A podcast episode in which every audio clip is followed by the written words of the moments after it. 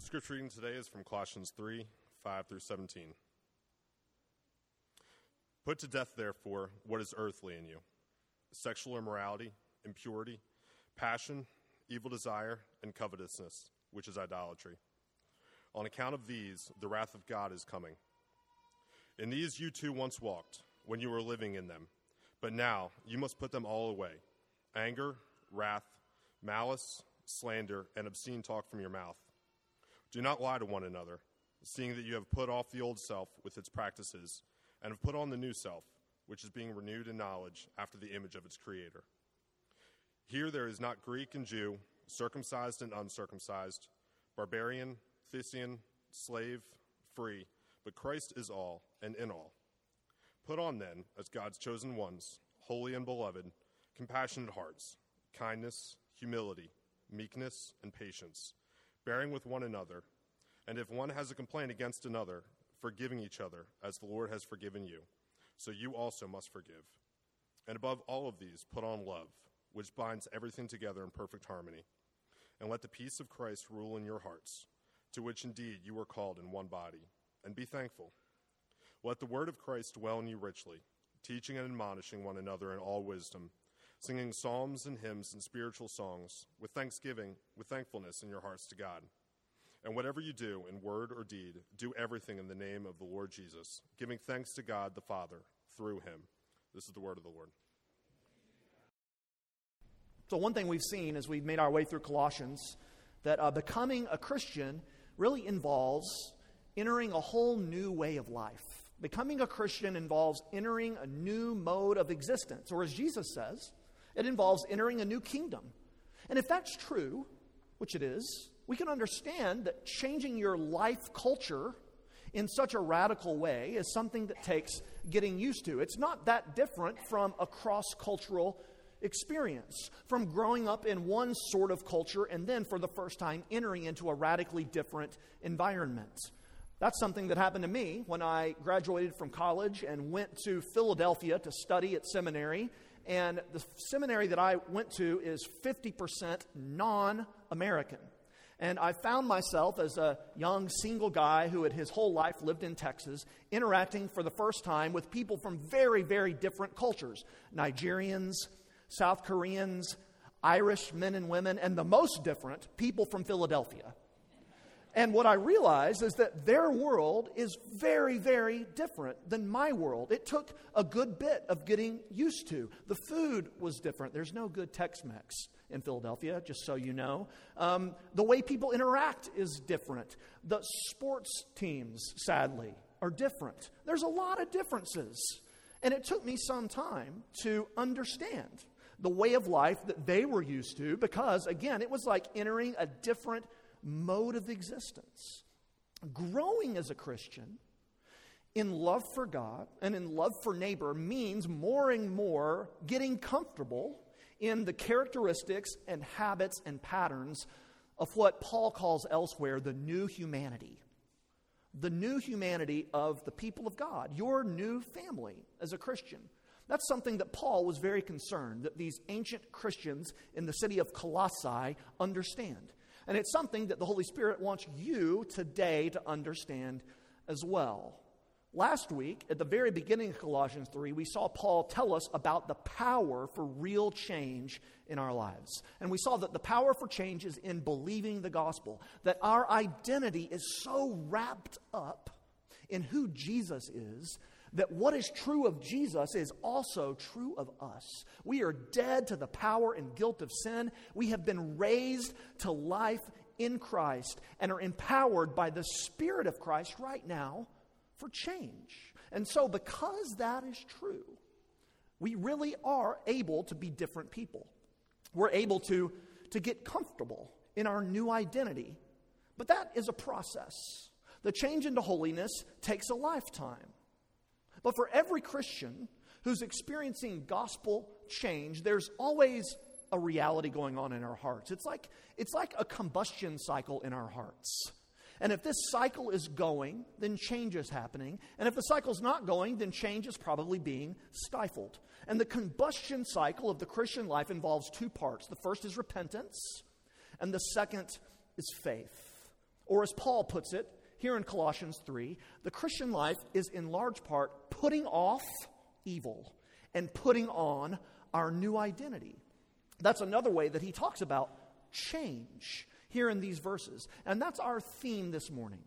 So, as we explore these verses together, I want to summarize Colossians 3 5 through 17 for you with this main idea. Here's what Paul wants to communicate and what God wants to communicate. Because we are in Christ, we can put off sin and put on holiness. You might have noticed as Sam read that you can divide this text into two big paragraphs. The first is about what we are to put off or put to death, and the second is about what we are to put on. And so those are going to be our two points for the morning. First, Paul tells us to put things to death or to put things off. That's what that first paragraph, verse 5 through verse 11, is about. It's about taking off our old way of life. Martin Luther, the famous reformer, in the first of his 95 Theses, said that all of life should be one of repentance.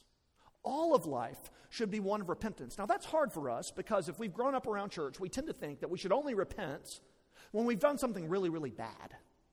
But otherwise, we're good to go. But what this text communicates to us, and what the whole of the scripture communicates, is that what it means to be a Christian is to live a life of daily repentance. Or, in other words, to put things off. Look at what he says in verse 5 Put to death, therefore, what is earthly in you. And in verse 7, or excuse me, verse 8, put these things all away. And then he gives us a list of sinful habits and dispositions that we are supposed to put to death or to put off. And you can break that list really into two big sections. The first section is in verse 6 and 7, and it refers to sexual immorality. Now, there's five words that Paul uses there in verse 5, and the words go from specific to more general. So, the most general word is covetousness, and the most specific is the first one sexual immorality. Now, that phrase, sexual immorality, is a translation from one Greek word, and the word is porneia. Porneia. That's where we get our word pornography from, for example. Now, porneia was what I call a junk drawer term. It means all kinds of different things from which uh, we understand all sorts of different sexual, sexually illicit things in our age. But one way to sum it up is to say that sexual immorality here refers, refers to any sexual practice outside of the God given confines of sex in marriage between one man and one woman. What does Paul say about that in verse 5? He says, Kill this. Kill it. Put it to death kill sexual immorality. And he gives us two reasons why. First, verse 6 the wrath of God. The wrath of God is coming because of this.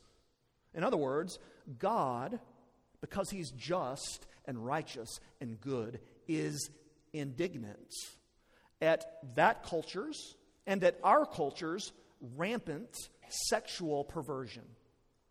Human sexuality is a good and a very powerful gift from God designed to bring God honor and glory. Yet, since the very beginning until today, humans have made a huge mess of this great gift. And what this perversion of God's good gift does is destroy image bearers whom God loves, including ourselves. It dehumanizes those who have been objectified sexually, and it dehumanizes those who objectify. One of the great idols of our hearts, verse 6 says, these things are idolatry, is sexual immorality. And not only does that idol leave us empty, but it will also, we see here very clearly, bring the judgments of a holy God. Secondly, Paul says, verse 7, we put to death sexual immorality because we have already been released from its power. Look at verse 7. In these you too once walked, past tense, when you were living in them. But now, by implication, we don't walk in that anymore. Remember last week, the illustration I gave for Christian growth is when my dad used to tell me, Luke, act your age. Act your age. That's what Paul is saying here. He's saying that in Jesus, you've been delivered from this, you've been freed from the grip of porneia. So take off those old, ragged, dirty clothes. Put this stuff to death. Jesus died on the cross. His blood was shed. His spirit was given to free you from the power of porneia. You were raised with Christ. Better things await you than the false promises of porn, of illicit sex. That's not who you are any longer, Paul says. Believe that that's the case. Let me just tell you something, frankly, friends. When we believe we can mess around with sexual immorality and that it's not going to dominate and destroy us, we're believing a lie from the pit of hell. I'm speaking to men in particular.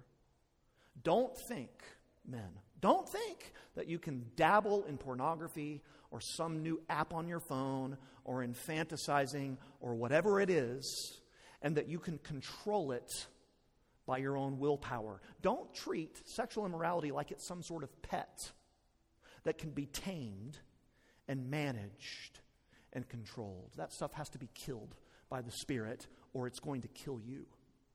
You know, it's like thinking that we can take a lion or a grizzly bear when that bear is so cute and cuddly as a little puppy grizzly bear, baby grizzly bear, and we can raise it up and that it's not eventually going to devour us. You know, that's how you end up on that show when animals attack, right?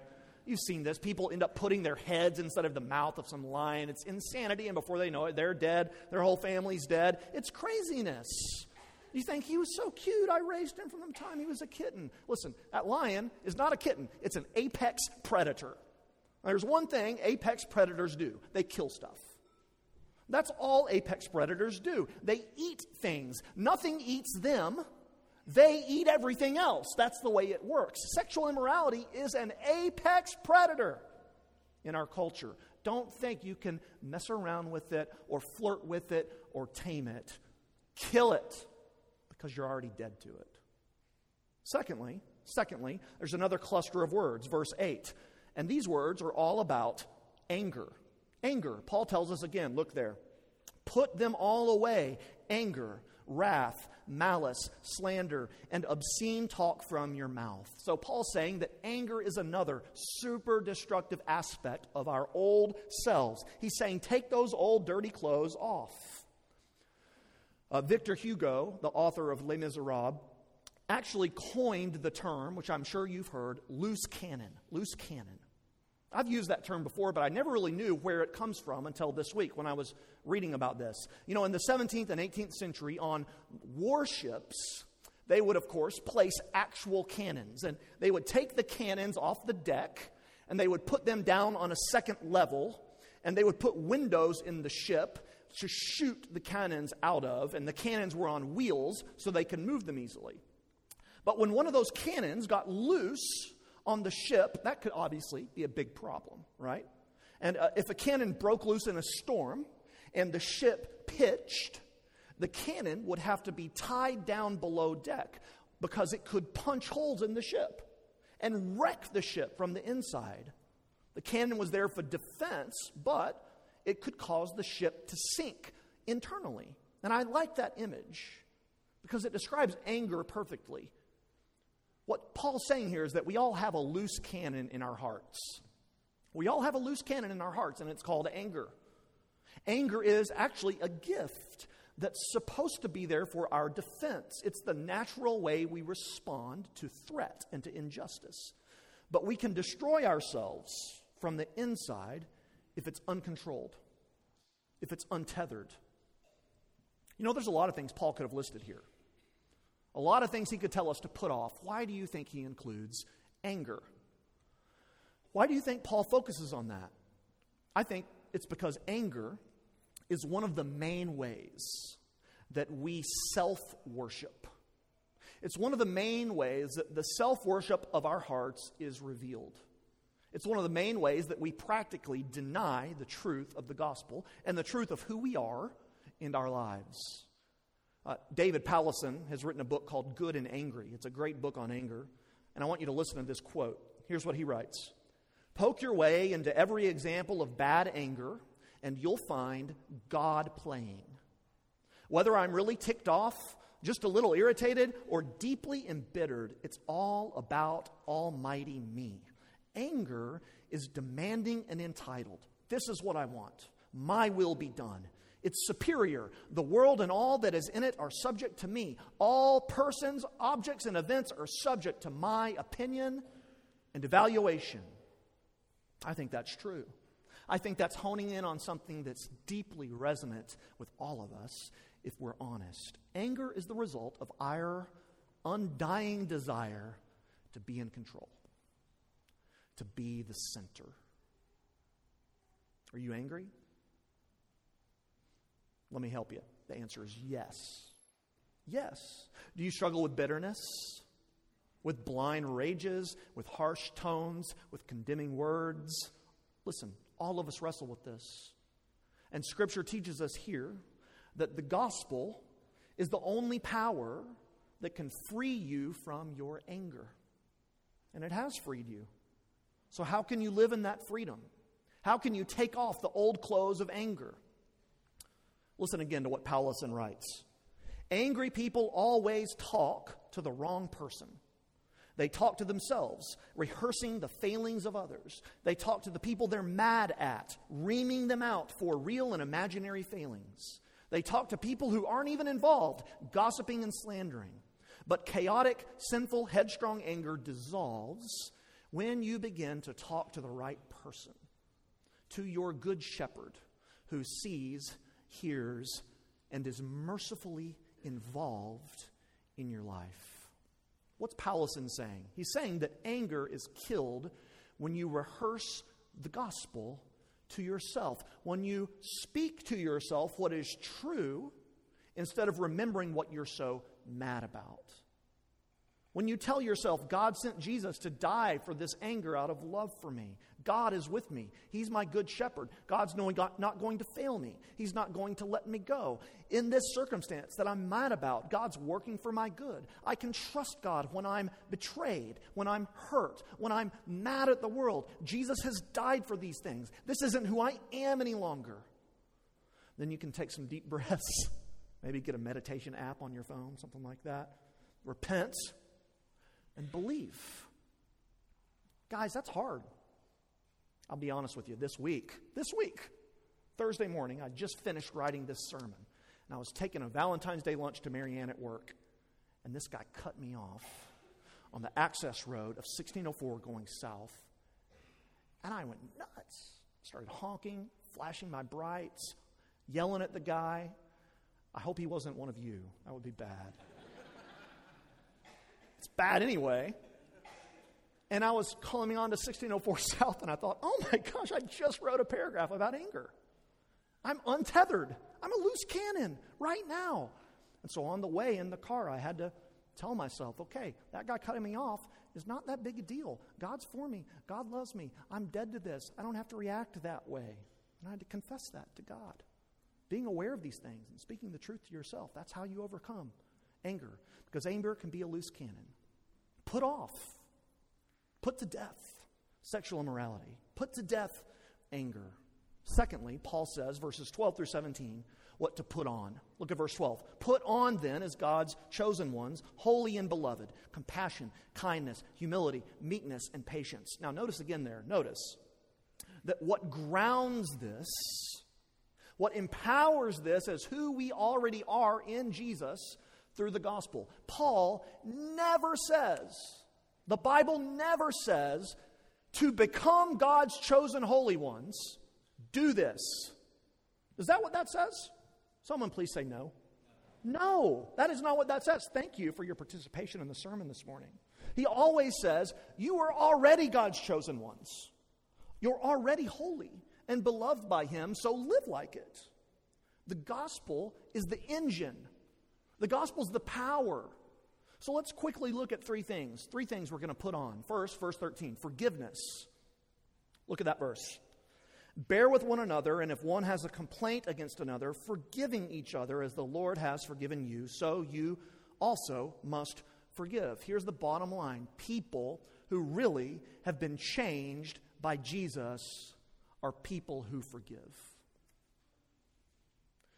People who have been changed by Jesus and who are changing into Jesus' image are people who forgive. Forgiveness is an indelible mark of someone who's been forgiven. Jesus tells a really provocative story about this in Matthew 18. It's the parable of the unforgiving servant. You remember that story? He tells a story about this guy who owes his master 10,000 talents. That's like, you know, a gajillion dollars. Or as Ben says, a drillion dollars. Did you know that drillion is what comes after trillion? That's what Ben has told me. It's a drillion dollars this guy owes, a sum of money that he could never even come close to repaying. And he can't repay his master the debt. And so he goes to the master and he begs him that he won't throw him and his whole family into jail. And what does the master do? He forgives him a debt of 10,000 talents. And then this guy leaves his master's house and he goes out and he finds a dude that owes him like a 100 bucks. And he chokes him out right there on the side of the road, saying, You better give me my money pronto. And what does Jesus say at the end of that story? Matthew 18 35. After this guy is thrown into debtor's prison, Jesus says, So my Father will do to every one of you if you do not forgive your brother from your heart. The bottom line is if you understand what the gospel says about the depth of your own sin and what the gospel says about the depth of God's love, you will forgive. Does that mean your relationship with someone who has grieved you seriously is going to be the exact same as it was before that? No. But it does mean that you must forgive them. Because we have a debt that we could never pay before God. And Jesus Christ has paid it for us by dying in our place. God has freely forgiven us of our infinite offense against His own goodness, so we can forgive others of much slighter offenses. It's worth thinking about. I think it's worth thinking about the beauty of a community where forgiveness is the norm. Have you ever been in a community like that? I hope our church is like that. The beauty of a community where forgiveness of the norm is the norm. How much better is it for you personally, just really practically, how much better is it for your emotional health to not carry the crushing burden of grudges? To not refuse to speak to people who have hurt you, to not hold hatred in your heart towards those with whom you have had conflict. Anne Lamott, I've quoted her here before, she says, Not forgiving is like when you drink rat poison and then wait for the rat to die. And I think she's right. So Paul says, put on forgiveness. Unforgiving hearts are not the consequence of unforgivable acts. Unforgiving hearts are the consequence of unbelieving hearts. Is there someone that you need to forgive? Is there a grudge that you need to let go? Put on forgiveness. Be who you are. Secondly, verse 14 put on love, which binds everything together in perfect harmony. What Paul's saying here is that everything else flows out of a loving heart. Jesus says in John 13, A new commandment I give you love one another, just as I have loved you. You also are to love one another. Paul says love is what binds everything else together. Love is like the super glue, it's the super glue of Christian character. It's not so much a character trait itself as it is the inner disposition of our soul that produces all the other character traits that God wants. And I find that to be really illuminating. You know, if you think about like Paul's most famous verses in the Bible on love, 1 Corinthians 13, love is patient, love is kind. Very often read in weddings, you can say that love is what generates all the other attributes listed there. We're patient with others because we love them and we want to forgive them. We're kind with others because we love them and want to help them. We don't envy the possessions or the gifts of others because we love them and we want them to have the best. We don't boast about our own attainments because we love others and we want to hear about their attainments. We're not proud because we love others and want to esteem them before ourselves. We're not rude because we love others and we care about their feelings. And on and on it goes. So, thinking very practically, one thing we see all the time here is that the Bible reads you more than you read the Bible. So the Bible's reading your heart right now. Perhaps the Holy Spirit is asking you through this text to meditate on those verses in 1 Corinthians 13 and then ask yourself if there's someone that you have not treated with love. Maybe you'll realize that you've been envious towards someone or that you've been rude and thoughtless towards someone. Those people probably live with you, just FYI. They're probably in your house. Uh, what does it mean to grow? Well, it means confess those things. Confess those things specifically to the Lord, and then seek to love those people. Love is a matter of both emotion and action. What areas in your life can you grow in love? Who in your life needs this greatest, greatest of all Christian virtues right now from you? Put those things on, Paul says. You already have the power, the Spirit's already with you. Put them on. Lastly, verse 15 let the peace of Christ rule in your hearts, to which in, indeed you were called in one body. Put on peace. Peace. We live out our new identity by acting out of the reality that the gospel has already made peace between God and us, vertically, and between us and others with whom we formerly had conflict, horizontally. That's what verse 11 means, by the way, where Paul says, Here there is not Greek or Jew, circumcised and uncircumcised, barbarian, Scythian, slave, free, but Christ is all and in all. Folks, what can be more needed in our fractured, polarized society than peace? Does your life reflect the peace of God? Do you live at peace with others? How can you practically put on peace in your life today? You know, I love this quote from N.T. Wright in his Colossians commentary. Listen to what he says. These distinctions of verse 11 have become irrelevant in Christ.